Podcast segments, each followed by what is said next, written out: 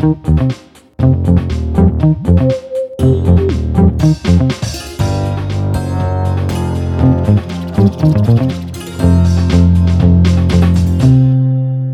Привет! Это подкаст студии Soundstream «Дневники Лоры Палны». Меня зовут Маша. А меня зовут Митя. И мы продолжаем рассказывать вам про серийных убийц и про маньяков в России и за границей. Выбираем самое странное, страшное и пугающее, в чем хочется покопаться. Еще, конечно, мы пробуем понять, как человек превращается в серийного убийцу. Не знаю, насколько у нас хорошо получается, но мы искренне пытаемся.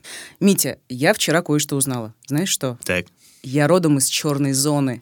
Чего?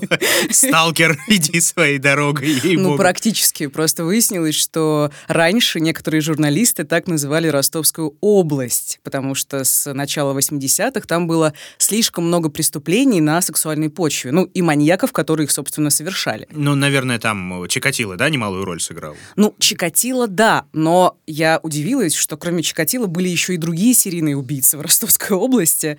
Например, Константин Черемухин, насильник из Батайска, Владимир Криштопа, тоже насильник, орудовал на моей малой родине в Ростове-на-Дону. Был еще некий педофил Роман Бурцев, который зверствовал в Каменск-Шахтинском. Ну, еще был Анатолий Сливко, как ты помнишь, Но мучитель это Ростов? пионеров. Нет, это Ставрополье. Это Ну просто да. регион рядом, поэтому это все, видимо, объединили в какую-то жуткую черную зону. А, И это все случилось просто в одно время. Там начало 80-х, ну и, наверное, середина 90-х. это действительно как вот, что их подозрительно много, то есть больше, чем там в других местах, или это просто внимательнее относились, грубо говоря, там те же правоохранители из-за того же Чикатило?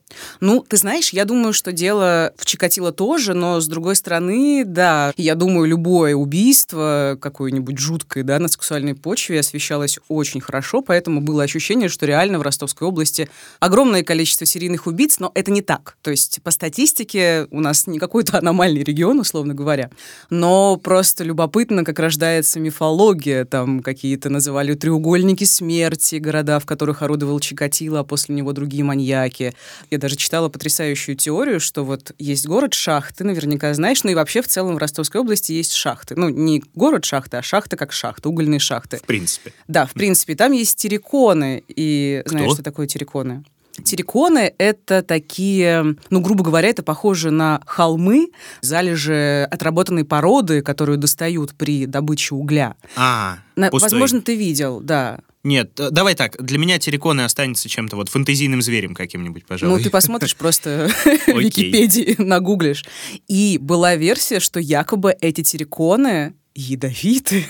И, там, возможно, поэтому какое-то аномальное количество неадекватных людей, которые вдыхают эти испарения, и совершают убийство на сексуальной почве. Но это, знаешь, это как с э, Санкт-Петербургом, да, что город на болотах построенный, и именно поэтому там такое количество сумасшедших было на протяжении трех веков. Тоже мало имеющие общего с действительностью, но имеющие, Ну да, да, да, примерно якобы. та же природа бреда. Но, тем не менее, реально в 80-х, 90-х было несколько вот таких харизматичных маньяков, кроме Чикатила, и я сегодня хочу рассказать тебе про одного из них.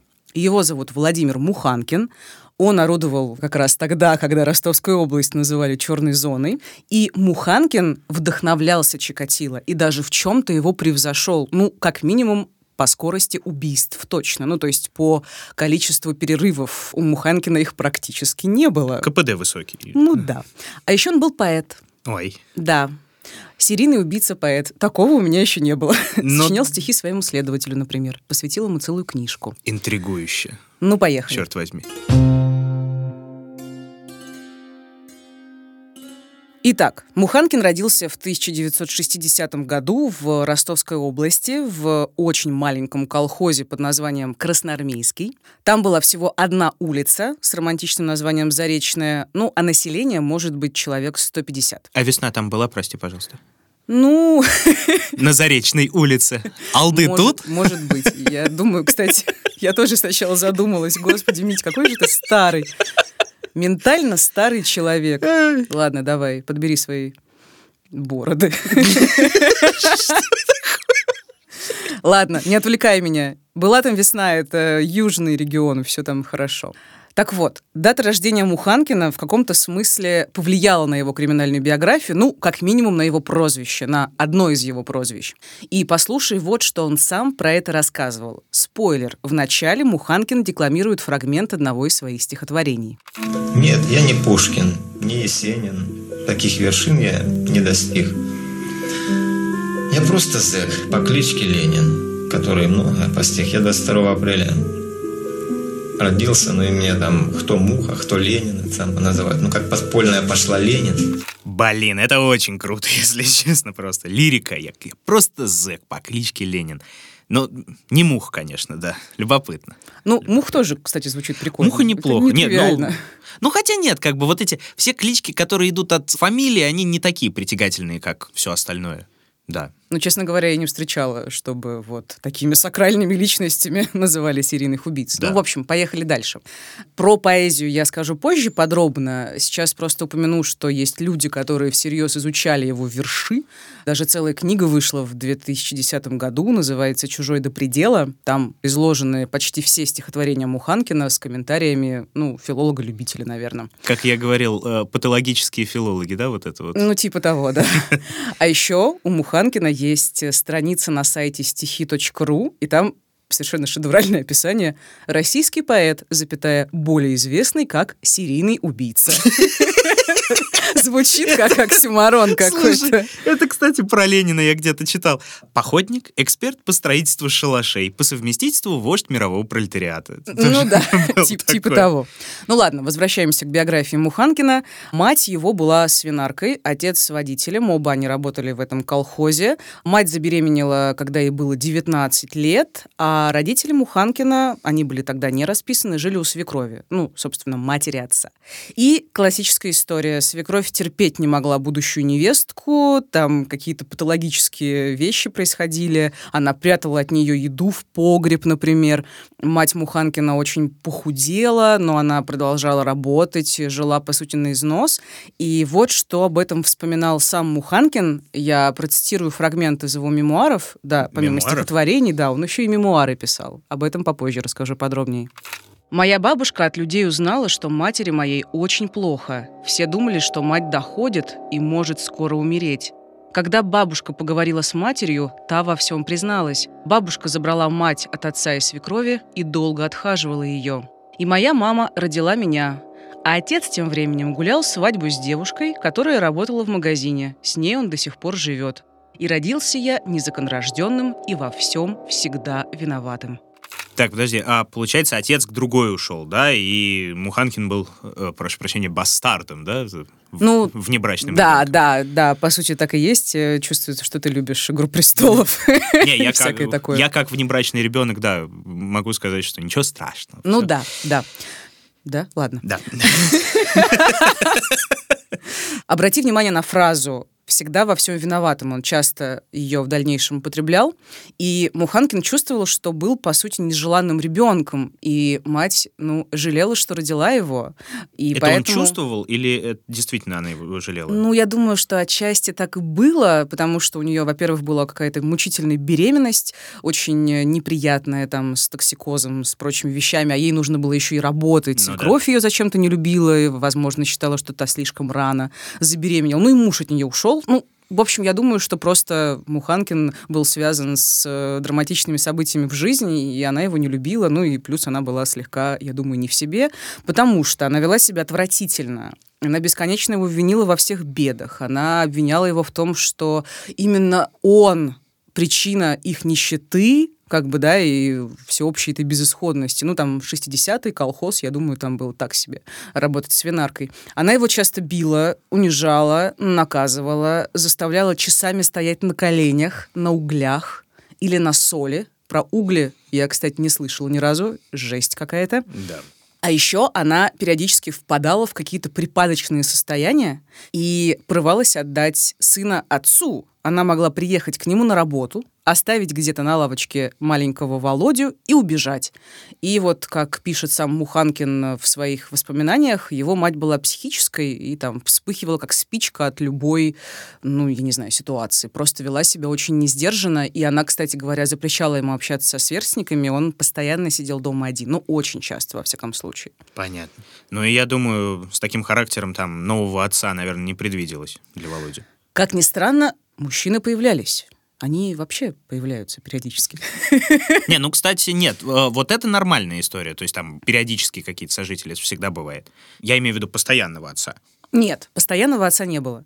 И просто были какие-то отношения, которые заканчивались. И поэтому они, ну, мать Муханкина и он сам, они часто приезжали. Однажды там они жили в Беларуси, потом они жили в разных э, местах Ростовской области, там в каких-то хуторах, маленьких городках. И маленький Муханкин вспоминал, что он путался под ногами, был никому не нужен, вот все время ощущал свою покинутость, не знаю, заброшенность, одиночество. И так как он систематически подвергался насилию, мужчины его матери были не самые приятные люди, ну, да. он очень рано ожесточился питательная почва для романтического героя, на самом деле. А что ты говоришь, ожесточился, как это проявлялось, в чем? Ну, классическая история, он мучил животных, mm. он их убивал. Причем он испытывал чувство вины от того, что сделал. И сейчас хочу процитировать еще один, как мне кажется, важный для понимания мироощущения Муханкина фрагмент из его мемуаров. Я после незаслуженного наказания разорвал живьем кошку, так сказать, выместил на ней свою обиду и злобу. Мне было очень обидно и больно, и тяжко за то безобидное животное. Я видел, что родителям хоть бы что. Им не больно, не холодно, не жарко, я не знал, что делать, и плакал, и жалел куски мяса от кошки, шкурку и другие ее части, собирал их в кучку и где-нибудь хранил, и часто приходил на место захоронения и видел в памяти произошедшее. Бывало, разрывал землю зачем-то, чтобы посмотреть на останки, а оттуда вонь невыносимая гниющего. И было так противно и так плохо. Вот этот зоосадизм наш классический, ну, это не некрофилия, конечно, но... Близко, близко. Он выкапывал зачем-то останки и как бы на них смотрел. Грустно. Да. Но еще... это тоже какой-то механизм э, вымещения обиды на родителей, на ком-то еще. Абсолютно верно. Так оно и было. Мальчик, который никому не нужен. Еще у него была другая трагическая история в детстве, связанная с животными. У него была любимая собака, ее отравили соседи и Муханкин долго не мог с этим смириться. Это больно, да. Да. Ну и еще важный момент. Своих животных, либо свою собаку, либо животных, к которым он был привязан, он не трогал. Он убивал и мучил только чужих. То есть у него существовало некое разграничение.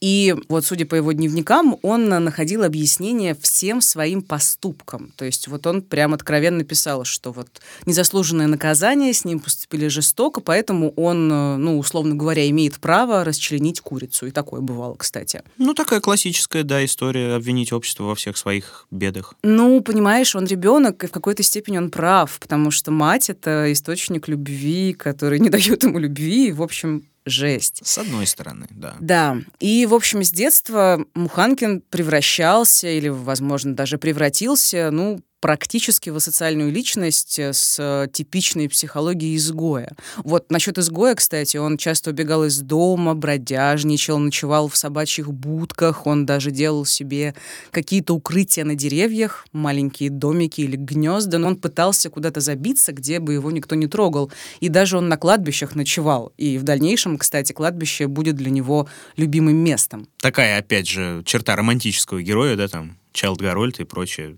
А, слушай, а было что-то в его жизни со школой связанное? Он учился там хотя бы? Успевал, грубо говоря, со всеми своими похождениями? Нет, он учился очень плохо, потому что, как я уже говорила, они постоянно переезжали, школы менялись, сверстники менялись, и это был очень большой стресс. Ну, да. И в конце концов Муханкина отправили в спецшколу для трудных подростков. А почему он какое-то преступление совершил или еще что-то? Ну, вроде бы он был причастен к краже куриц. Есть еще версия, что он украл у кого-то курицу и поджарил ее на вечном огне. Я не знаю, правда это или нет, но я эту историю встречала в нескольких источниках. Ну, если что, 60-е, да, за такое, в общем, можно было конечно, огрести конечно, проблем. Да. Он был проблемный с самого начала и действительно был причастен к каким-то темным делишкам, и комиссия по несовершеннолетним, вроде бы тогда она отправляла детей в спецшколы, сочла, что Муханкина нужно перевоспитывать, и он отправился в село Маньково, это в Ростовской области, где, можно сказать, оказался в, ну, не знаю, маленьком филиале ГУЛАГа. Ну, вообще, да. Из всего того, что я читал про вот эти спецшколы советские для трудных подростков, действительно было странное место, и надо было очень постараться, чтобы туда загреметь. Это было ужасное место. Там не было ничего человеческого. Это была практически как лайтовая версия тюрьмы. И там чудовищная дисциплина, нравы. И надо сказать, что первыми воспитанниками этой школы в том числе были обитатели одной из закрывшихся колоний для несовершеннолетних. И поэтому в плане режима там было все очень жестко. За малейшую провинность в карцер, свободы практически никакой. Ну и плюс как бы контингент — это малолетние преступники. Ну, кстати, я думаю, что про перевоспитание там не особенно идет, потому что, ну, в таких условиях чаще всего криминальные наклонности закаляются, да? Да, они абсолютно. Это просто... Ну, ну, ну, как бы это действительно филиал ГУЛАГа, по-другому не скажешь. И у Муханкина там тоже не складывалось сначала. Он был на таком низшем уровне. Там его шпыняли, унижали. У него был маленький рост, кстати. И поэтому он тоже огребал периодически за свою внешность. Ну, в иерархии, да. Ну да, но постепенно это должно было произойти, Муханкин учился отвечать жестокостью на жестокость. И вот э, послушай, что сам Муханкин вспоминал о периоде нахождения в спецшколе. С самой школы, с самой школы. Я же вам сказал, сколько беспредела, сколько неправды на моих глазах было. Я пытался им правду говорить в глаза. Меня за это били убивали. Если меня, пацаненка, директор, принародно бьет, там, допустим, палкой или там указкой там по голове, вот, то почему мне из шведской лестницы не выдрать вот, тоже палку? Мне-то было лет 10 или 11 или сколько. Вот. Тоже по лысине ему как дать и убежать за школы. Ну, вот, собственно, как мы и говорили, да. Никакого Закаливание, перевоспитания, да. закаливание и зла. укрепление, да.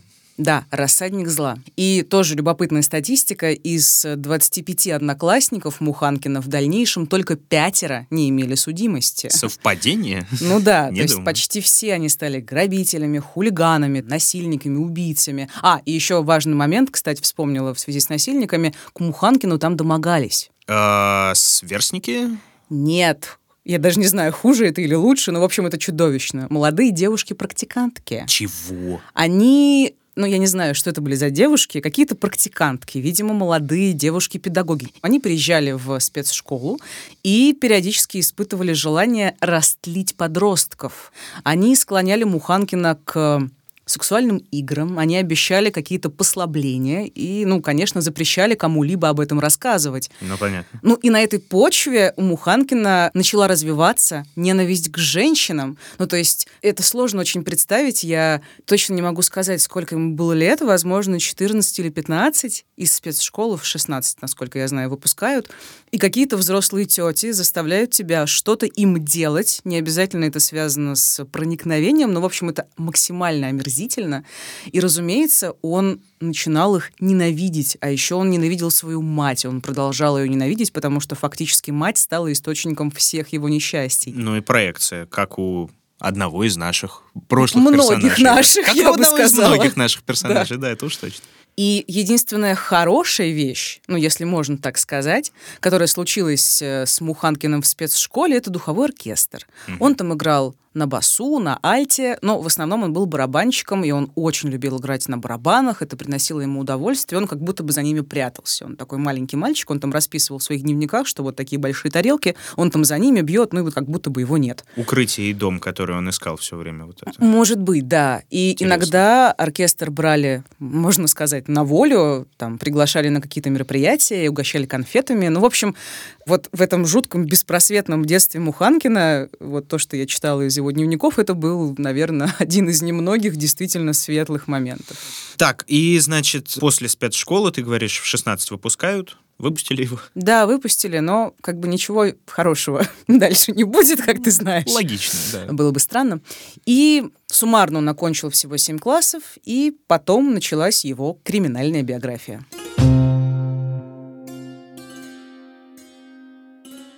Надо сказать, что Муханкин периодически совершал кражи. Говорят, что на первую он отважился в 13 лет. Тогда он еще был в спецшколе. Ну и до того, как ты говорила, там были какие-то подозрения. Конечно, Да. конечно. Ну, то есть он всегда что-то воровал, подворовывал и так далее. У него не было какой-то особой сверхцели, какого-то стремления, конкретного желаний. Он считал себя вправе красть, совершать всякие там противоправные действия. И, как я уже говорила, он мог оправдать любой подобный поступок, ну вот, как ты уже говорил, да, жестокостью окружающего мира.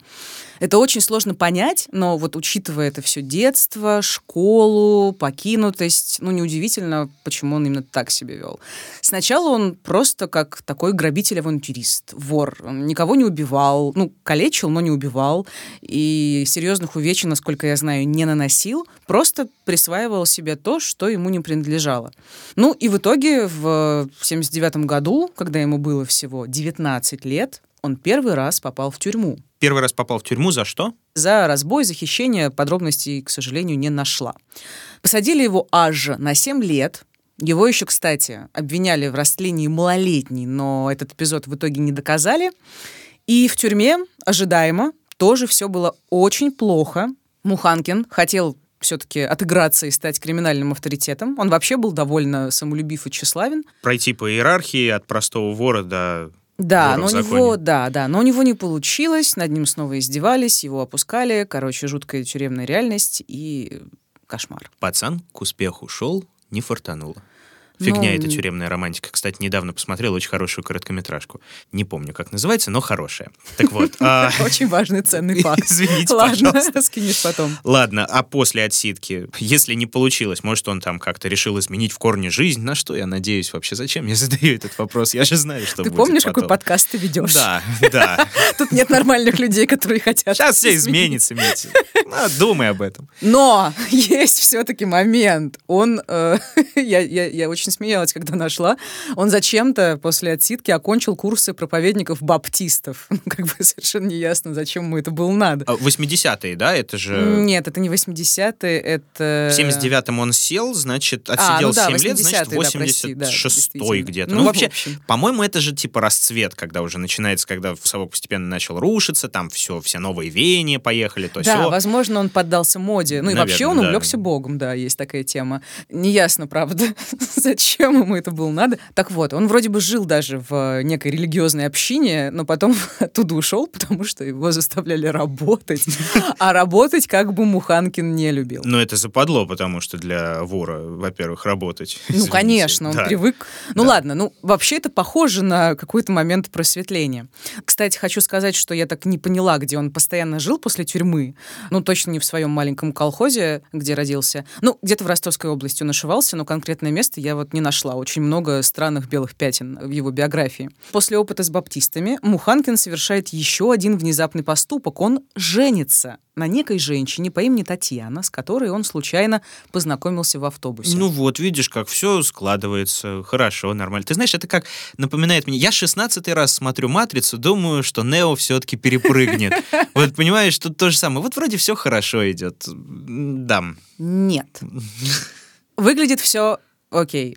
Баптисты, жена, а у него еще сын родился, кстати. О, И это длилось недолго, буквально пару лет, и в 89 году, спустя три года после выхода из тюрьмы, Муханкина снова осудили. Пара-пара-пам-пам-пам. ну вот.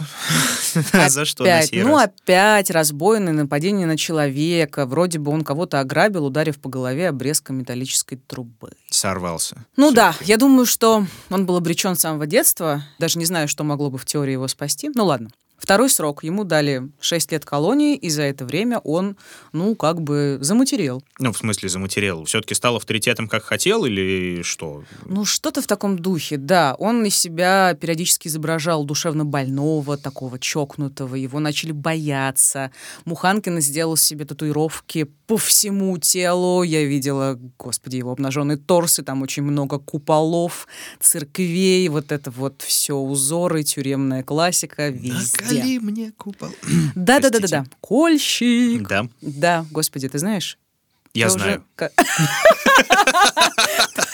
Кажется, я уже говорила, что мое детство прошло под великолепной песней Михаила Круга. Поэтому я сейчас здесь. Ладно. Поэзия. Да. Но самое ужасное не в этом. Ну, окей, да, там, тюремная жизнь. Он э, очень сильно в тюрьме увлекся личностью Чикатила. В каком контексте увлекся?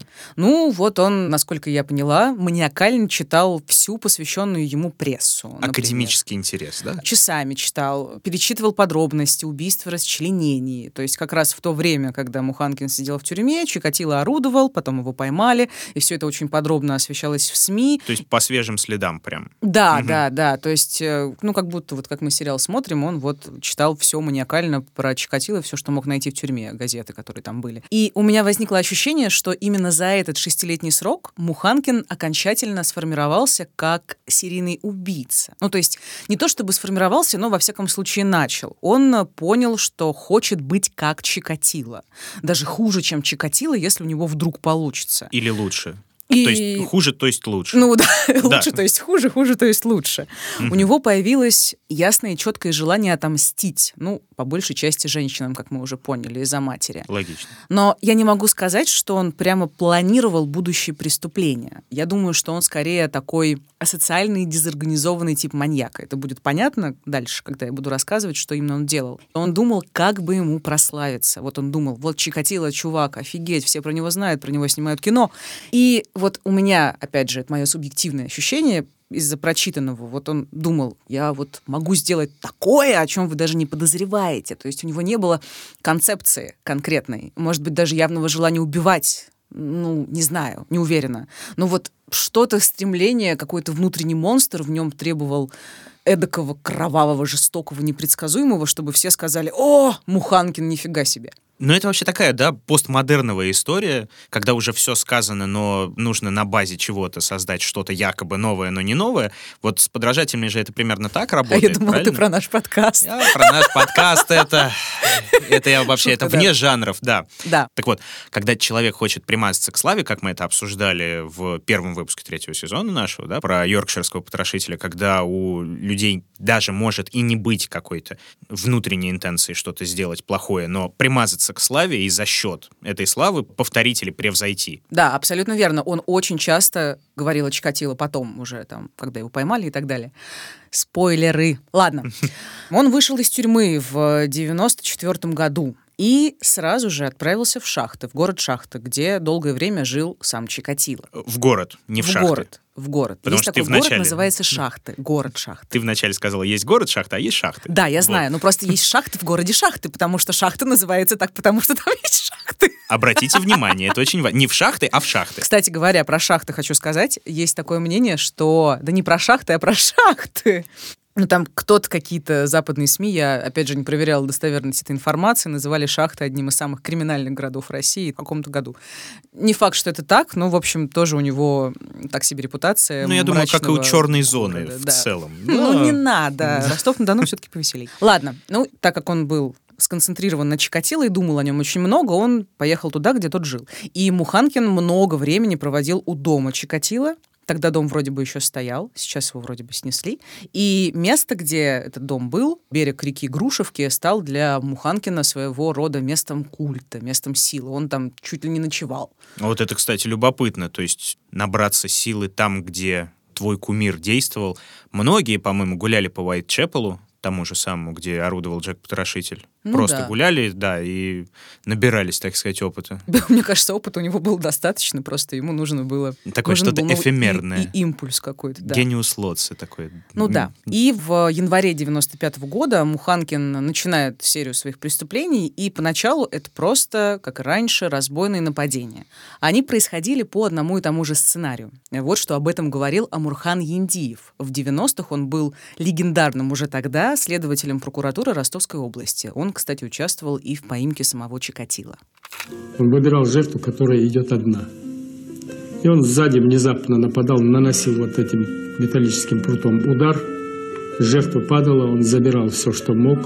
Там шапку, там сумку. Забирал и уходил. Металлический пруд — это обрезок металлической трубы. Не парился он с орудиями. Подумаешь, труба, возьму трубу. Ну Да. Да, и похожее нападение он раньше совершал, когда попал в тюрьму в первый раз. И, кстати, интересный факт. В 1995 году Муханкину было 35 лет. Мне Из два года. этих... Что? Мне было два года. А мне 4. Вот. И что? Извини, Ладно. пожалуйста, да. Тебе захотелось вернуться в... В 95-м ему было 35. Да. Представь, мы такие маленькие, милые, писаемся, а маньяки убивают людей. Кошмар, ужас. Ладно. Да, так вот, в 95-м Муханкину было 35 лет, и... И из этих 35 лет он 15 провел на зоне почти полжизни. Сильно Господь. заслуживает. Слушай, немного не понял. Вот он сначала совершает нападение, да, не убивает, потому что ты же говорила, что он там мечтал прославиться, сделаться лучше, чем Чикатило, но как бы на грабежах-то далеко не уедешь из или что? Ну, сложно сказать. Я все-таки не могу проникнуть в его мозг, а могу оперировать информацией из открытых источников. Ну, опять же, он сначала ничего не планировал. Ну, то есть он не сидел, не думал, я хочу вот убить вот этого, вот этого, вот этого и так далее, и так далее. Потом вроде как начал. Эта кошмарная трансформация, она произошла в процессе, то есть так внезапно, ситуативно. Сначала Муханкин, видимо, действовал привычным путем, но это был его стиль жизни, там, шляться неизвестно где, нападать на людей в разных местах и грабить их. И что касается мест преступлений, Муханкин совершал их по всей Ростовской области, и в Шахтах, и в Сальске, и в поселке Пресиановский, и в Волгодонске, Цемлянске, Каменоломнях, тоже такой небольшой поселок в Ростовской области есть. При этом неясно, где он все-таки постоянно жил. Ну, то есть он в шахтах достаточно много времени проводил, ибо там дом Чикатило. Но у меня создалось ощущение, что он бесконтрольно скитался. Он же любил бродяжничать в детстве. А тут вот он может бродяжничать, убивать, грабить. Ну, сначала грабить. Гнезда на деревьях строил, да, вот это все. В Ну шалаше да. опять же жил, как Ленин. Кстати, по поводу шалашей и убежищ тоже будет потом. Ну, вернемся к нападениям. Из-за того, что Муханкин отбирал шапки, как э, мы услышали ранее, его прозвали «шапочник». Шапочник. Это как... Или э, шапошник. Может быть, шапошник? Или шап- Шапошник. Это, Шапошник? это знаешь, как эм, дождь и дождь. Это и булочная, и булочная. Я другое вспомнил из места встречи «Изменить нельзя». Помнишь, там Евстигнеев играл персонажа ручечника. Там Высоцкий к нему подходит и говорит, ну что, ручечник. И тут шапочник. От меня сегодня не просто смотрела, один за да. другим великолепные комментарии какие-то. Воздух, Как извините. я с друзья. 56-летним мужчиной сижу. Шутка. Шапочник, да, извините. Пусть будет шапочник. Да. И местные исследователи, в том числе Амурхан Яндиев, искали именно грабителя. И в феврале 95-го происходит чудовищное убийство. На окраине шахт нашли расчлененное тело 53-летней женщины-сторожа. Она работала рядом на стройке. Лидии Иванишко. Убийца нанес ей больше 20 ножевых ранений. Очень жестоко. Сначала все подумали, что это преступление было совершено на бытовой почве, ну там, из ревности, например. Но Анатолий Евсеев, тогда он был начальником отдела уголовного розыска ГУВД Ростовской области, догадался, что это все-таки почерк маньяка. И вот давай послушаем, как он объяснял, почему. То есть неадекватность его поведения на месте происшествия. Несоразмерность тех тяжестей, э, тех телесных повреждений последующим его действиям. Он же лезет э, во влагалище рукой и вырывает 2 метра кишечника через, э, влага- э, через раневой канал. А сексуальная направленность просматривается, поскольку жертва обнажена, и направленность его э, ударов, опять-таки, в молочную железу сердца и во влагалище. А признаки изнасилования там были какие-то или... Самое странное — нет. Вот насколько я знаю, Чикатило оставлял сперму на своих жертвах, а Муханкин нет. Он просто их убивал, расчленял и так далее. Хотя его считают сексуальным маньяком. Но с того, что мы услышали, это вполне логично, потому что у него была фиксация на частях женского тела определенных. Ну да. И что дальше? Они как-то связали следователи, что шапочник и убийца — это один человек или... К сожалению, сначала нет. Они искали двух разных людей, хотя это был один и тот же преступник. Ну, просто почерки разные. Ну да, Один логично. просто грабит, другой убивает. И все. И маньяка, а Евсеев все-таки убедил коллег в том, что в Ростовской области появился новый маньяк, называли Карлик. И вот было два этих персонажа, Шапочник и Карлик. Господи. И это все был Муханкин. Он параллельно и грабил, убивал и так далее. В случае убийств была парочка выживших очевидцев. Они не смогли прям точное описание дать, но сказали, что нападающий был маленького роста. В общем, поэтому и Карлик, кстати. Как- Нет, я, извини, я не могу. Что, смешно? Шапочник и карлик. И Шапочник и пять карлик, часов они все и время пьют чай. Ну да, Господи. Как- как-то да. Это очень плохо. И не, смешно ни разу. но Ужасно плохо, да. А я все время смеюсь, если не смешно, ты заметил. Ладно, в 95-м Муханкин жестоко расправился с мужчиной. Это произошло опять в феврале, то есть это два убийства за месяц. Подожди, а почему с мужчиной? У него же фиксация была на женщинах, как ты говорил. э, Ну, там, мать, все остальное. Мгм, Это было случайно. Опять же, ситуативное убийство. Он не планировал убивать никого. Был любовный треугольник. Муханкин тогда бывал в шахтах часто и нашел там себе любовницу, некую Елену.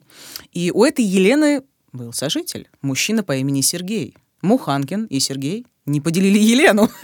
И, в общем, подрались. И вроде как Елена была на стороне Муханкина, там она его типа подначивала, и вообще, возможно, она его как бы подговорила на то, чтобы Муханкин расправился с ее сожителем. Ну, короче, такая мужская пьяная маргинальная драка. И не должно было это кончиться смертью, но все-таки кончилось. И вот что об этом рассказывал на следственном эксперименте сам Муханкин. Вот, ну я его хват за шкирку на пол, сам, ну тоже рукой, как смыканул. Лежать, козел, там это. Лена кричит, дай, дай ему, сам, туда-сюда. И все, меня как заклинило. И, насколько я знаю, я его там бил. Вот, забил там, видать, его там миллион раз, наверное, проколол это самое. И утром она раз полезла, полезла ко мне. Я сознательно оборвала запись на этом месте, Почему? Не, не- не понял. Полезла она зачем? чтобы заняться сексом рядом с трупом. Хм. Груз 200. Да. На самом деле, он там дальше просто в очень некрасивых выражениях описывает, как она с ним занималась сексом, а рядом лежал Сергей, который к тому времени уже скончался. Ну, в общем, что сделали Муханкин и Елена, когда узнали, что Сергей скончался? Они его расчленили и зарыли на берегу реки Грушевка, той самой, где совершал свои преступления Чикатило. Совпадение за совпадение. Слушай, а Елена, получается, это стала его подельницей, Ну, фактически. в этом случае Да. да. но они потом поругались, расстались. К счастью, он ее не убил, и, и хорошо. Пути Да. разошлись. Э, И параллельно, да, в жизни Муханкина происходит еще одна драма. Умирает отец, они вроде бы там с ним поддерживали связь, более или менее. И его сын. Помнишь, я говорила, что у него на короткое время была жена, и вот у него был сын, Да-да-да. и он утонул где-то на Кубани. И, в общем, ужасно. И обе эти смерти, и сына, и отца, я думаю, тоже отразились на состоянии Муханкина. И в какой-то момент он начинает убивать очень часто, жестоко и практически не контролируя себя.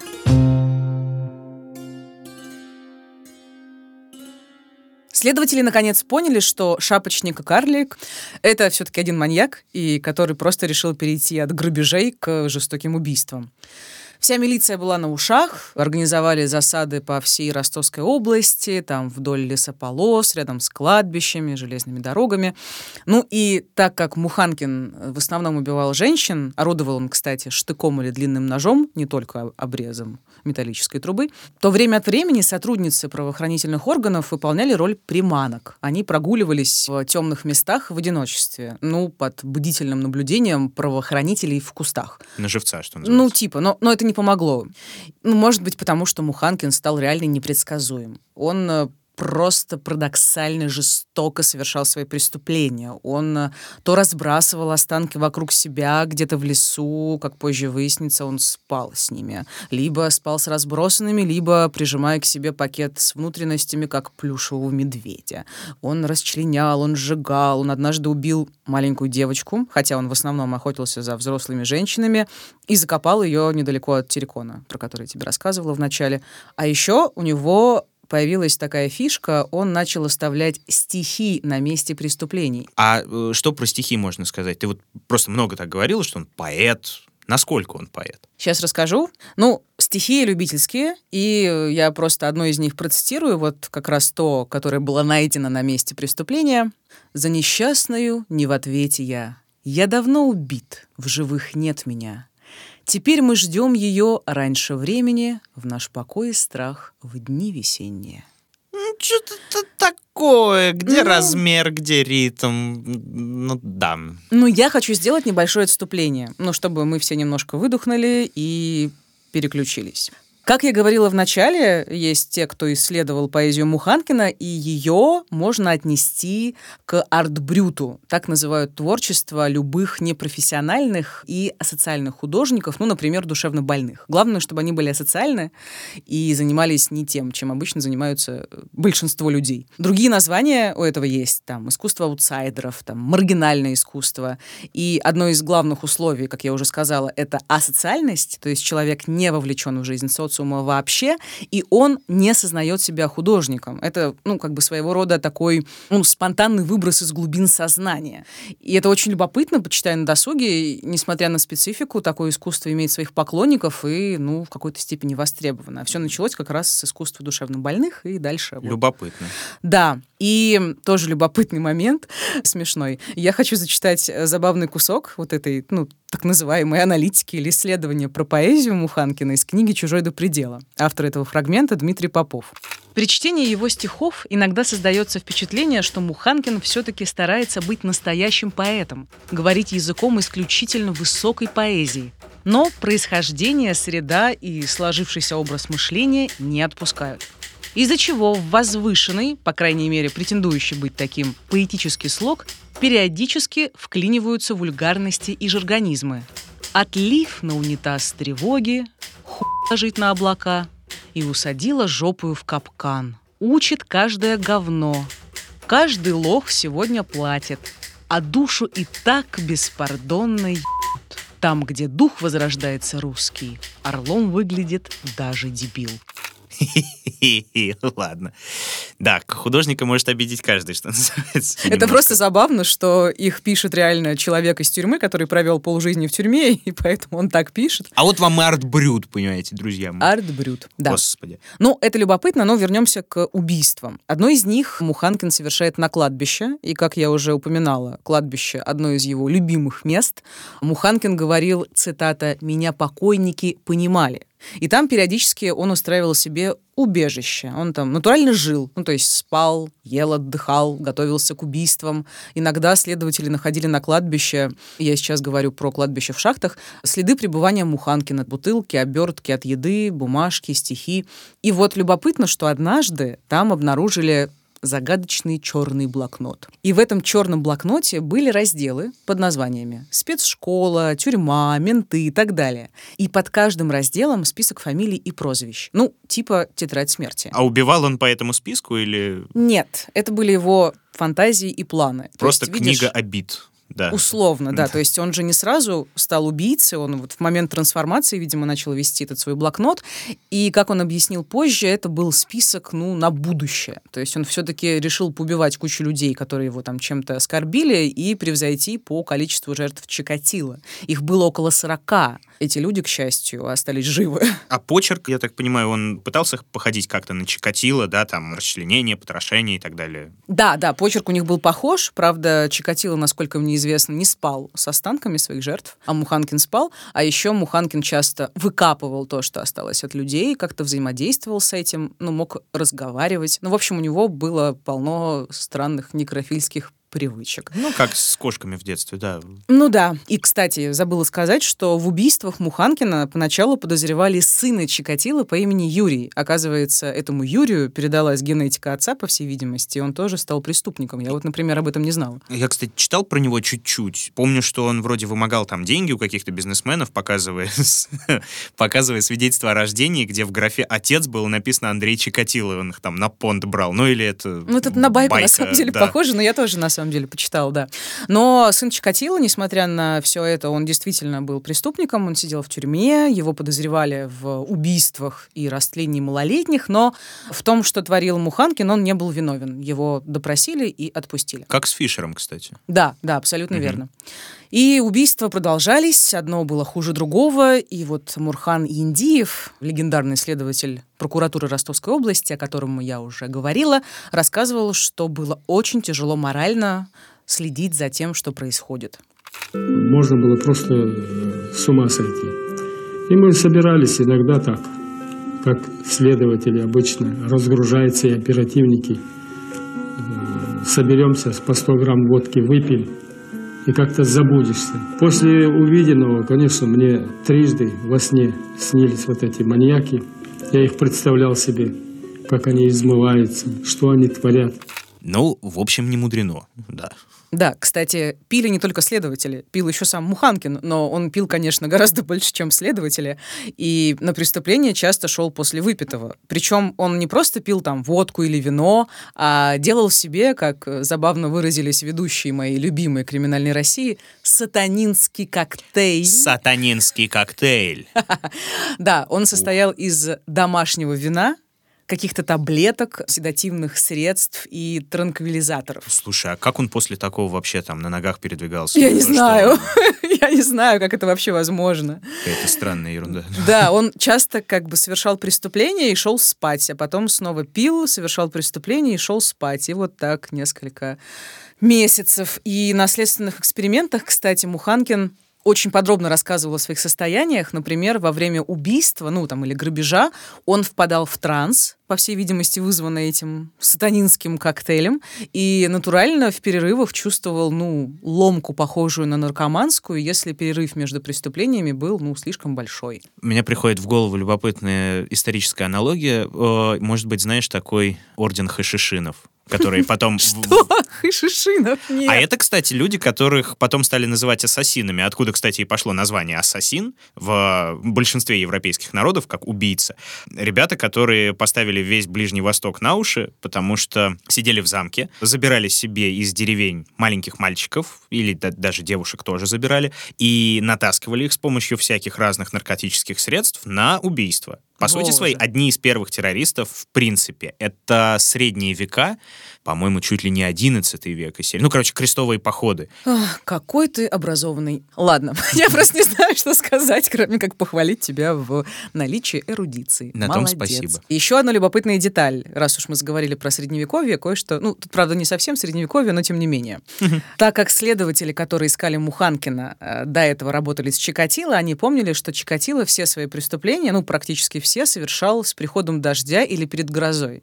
И есть такая теория, что цикличность убийств некоторых маньяков напрямую зависит от погоды. И нужно учитывать, что Ростовская область и соседняя Ставрополье — это зона резкой смены циклонов и антициклонов. Ну, вот так утверждал Амурхан Яндиев, про которого я говорила. И в какой-то момент этот Амурхан Яндиев запросил сводки погоды за последние два месяца из областного гидромедцентра, и выяснилось, что дата преступлений, именно убийств Муханкина и плохой погоды совпадают. Ну, может, это реально совпадение, но вот есть такая теория, что реально он был зависим от погоды. Слушай, это весьма любопытная теория. Да, да, я вот тоже... Как это вообще возможно, это сложно понять, но тем не менее. Ну, вот это метеочувствительность же существует, Ну, якобы, конечно, да? конечно. А есть люди, которые, наверное, очень сильно чувствительны, и их это провоцирует на какой-то всплеск Любопытно, ужаса. надо почитать. Да, надо понимать, что Муханкин убивал и нападал почти беспрерывно. За один год он совершил 22 преступления, 14 из них были грабежи, которые он совершал в начале, а потом уже под конец своего этого кровавого пути он начал именно убивать. И 8 убийств он совершил за два с половиной месяца. И были вот в течение двух с половиной месяцев моменты, когда он убивал каждый день. Ну, так было, разумеется, не всегда, просто вот у него были ну, не было практически перерывов. Ну, то есть 8 человек за два с половиной месяца — это достаточно много. Но это, кстати, называется, когда человек становится уже не serial killer, а spree killer по-английски, если, то не с периодичностью, а вот э, быстро один за другим с минимальным промежутком между ними и, возможно, даже массово в некоторых местах. Правильно я Ну, понимаю? У него были двойные убийства, да, да, это очень похоже, но все-таки, ну, я не знаю, опять же, у нас другая терминология, да, его называют просто серийным Ну да. убийцей, и да. И последние свои убийства Муханкин совершил в Сальске, есть такой город в Ростовской области. 1 мая это произошло. Он убил и расчленил женщину на железнодорожных путях. Она работала на близлежащей станции. А потом в этот же день, ну то есть среди бела дня, он попытался убить женщину и ее дочку. Обе шли с кладбища. Опять кладбище, на этот Мгм. раз в Сальске. Получилось э, довольно драматично. Э, женщина буквально бросилась на штык или нож Муханкина, защищая свою дочь. Закричала «Доченька, беги!» Она побежала, спаслась и рассказала правоохранителям про невысокого мужчину с синей рукой. Почему синяя рука? Потому что, видимо, татуировки, А, который напал на ее мать, дала довольно подробное описание, и Муханкина начали тут же ловить, и поймали его довольно быстро, либо в этот же день, либо на следующий. Но, к сожалению, мать девочки спасти не смогли, она погибла. В последнем убийстве Муханкин сознался, но в других не спешил. Его пришлось некоторое время раскалывать, намеренно вызывать его на откровенность и так далее.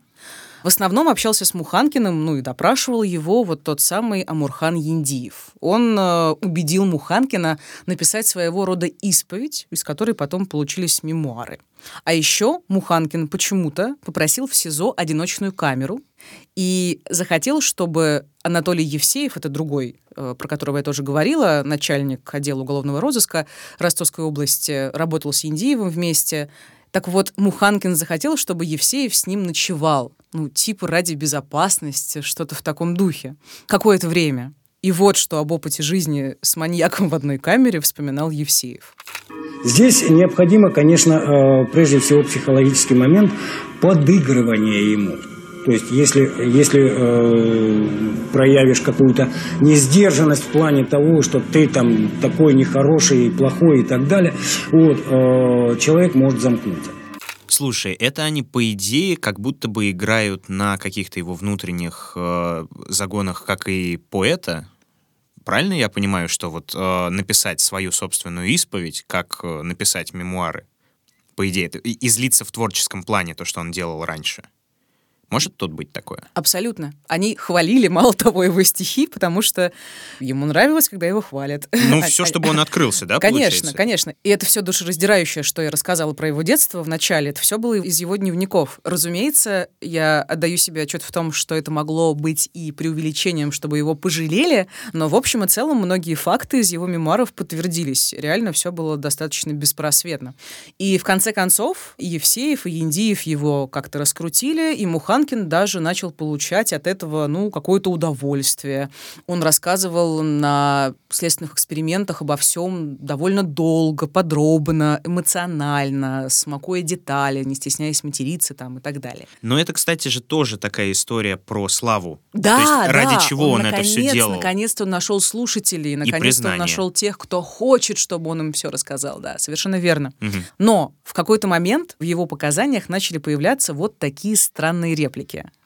У меня же все эти типа галлюцинации, что ли, это самое, знаете, оно, состояние После было ужасное. состояния Ну, может, я это самое действительно там и разорвал на части, может, это самое еще что-нибудь. Но вот мне казалось постоянно, ну, что вроде как это самое, вот, система живота, да, это самое, вроде как какая-то такая, ну, как живое существо, что ли, такое вот.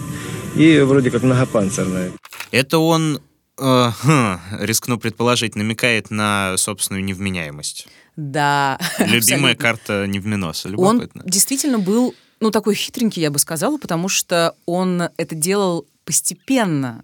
Он говорил, вот там сказал про галлюцинацию чуть-чуть, потом больше, больше, больше. Но, в общем, они все-таки и Яндиев, и Евсеев были опытные ребята, да, и они как бы поняли, что это манипуляция. Что и- тут все по науке.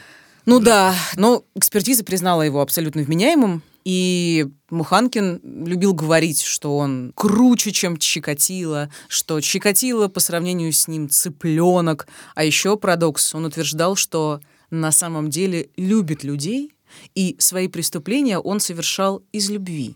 Ну, Я, может быть, филантроп. Вот. В большей части человека любивый. Любовь всю жизнь у меня убивает в человеке, понимаете? Никак не убьют до сегодняшнего дня. Вот если бы у меня не было любви, я бы с вами, с вами не разговаривал, вот так бы улыбки не дарил. Ну, то есть, с одной стороны, догнать, перегнать и перещеголять своего учителя, грубо говоря, а с другой — остаться белым и пушистым в собственных хотя бы глазах. Наверное, Неплохо. наверное. Но он как-то прекрасно с собой договорился. В итоге его в 96 году приговорили к смертной казни. Но впоследствии приговор заменили на пожизненное лишение свободы, потому что был введен мораторий на смертную казнь. А Муханкин потом, бац, такой отказался от своей вины. И всем в интервью потом говорил, что не-не-не, это не он. Ну, в общем, это дичь. Я слушала его интервью, это, конечно, смешно. Неплохо. Понятное дело, что ему никто не верил. А что, так можно было? Ну, ну, он не ожидал, что, возможно, его приговорят к смертной казни, но вообще-то это было очевидно. Ну, я не знаю. Слушай, это а Очень это- часто так они делают, потом, типа, это не я, я такой несчастный, жалуются, это достаточно распространенная линия поведения. А напротив, ты не думаешь, что это могло быть связано с тем, что ему смертную казнь как раз заменили на пожизненную? То есть на смертную казнь, может быть, он был бы и готов, а вот на пожизненное в таких условиях как-то его не очень тянуло обратно в тюрьму. Ты предвосхитил то, что я хотела сказать. Он реально потом жалел э, о том, что его не казнили, и говорил об этом журналистам. Ну и вообще жаловался на то, как его там содержат. Все чудовищно, там, бла-бла-бла. Он э, сидит до сих пор в колонии «Черный дельфин». Ему в этом году будет 61 год, и вот по данным за последние несколько лет он вроде как жив. И раньше, там в 2007-2008 и далее, он активно писал письма в редакцию, общался с прессой, ну вот то, что я сказала. И говорят, что к нему приезжала мама всего один раз, но это не точно. А еще я смотрела чей-то репортаж, уже не помню чей. Журналисты, разумеется, попытались найти эту женщину, приехали к ней в дом, но она швырнула в них чугунный утюг и послала их на три буквы. В принципе, логично, судя по тому, что ты мне рассказала в начале. Да, цельная женщина. Да, и напоследок я хочу зачитать четверостишее, которое Муханкин посвятил своей матери. «Я прошу тебя, мама, прости за все, за слова непростые, за то, что я сбился с пути и жил в криминальной России». И тут такое пам том та та та та та та и колокола вот эти. Наша молодость здесь проходит, и сдохнем мы здесь в тюрьме. Ох, детство. Если э, кто не узнал, если Алды не тут, это из криминальной России, причем из оригинальной НТВшной. Офигенная музыка вообще. Музыка лучше. Ладно, ну, в общем, так, криминальная Россия. А это был подкаст «Дневники Лоры Палны». Подписывайтесь на уведомления, чтобы ничего не пропустить. И новые выпуски слушайте в мобильном приложении на сайте SoundStream и на любых удобных вам подкаст-площадках. Apple подкасты, Google подкасты, CastBox, Яндекс Музыка. Еще у нас YouTube есть. В общем, везде, где мы есть, везде нас слушайте. А еще у нас есть Patreon. И Да. вы можете подписываться, становиться нашими патронами. Ссылка будет в описании выпуска. Никого не заставляем, но как бы давайте. Нам будет очень приятно. Да, а еще напоминаем, что у нас появился Инстаграм Лора Павловна 2020. Будьте с нами там тоже. А еще будьте осторожны. И будьте счастливы.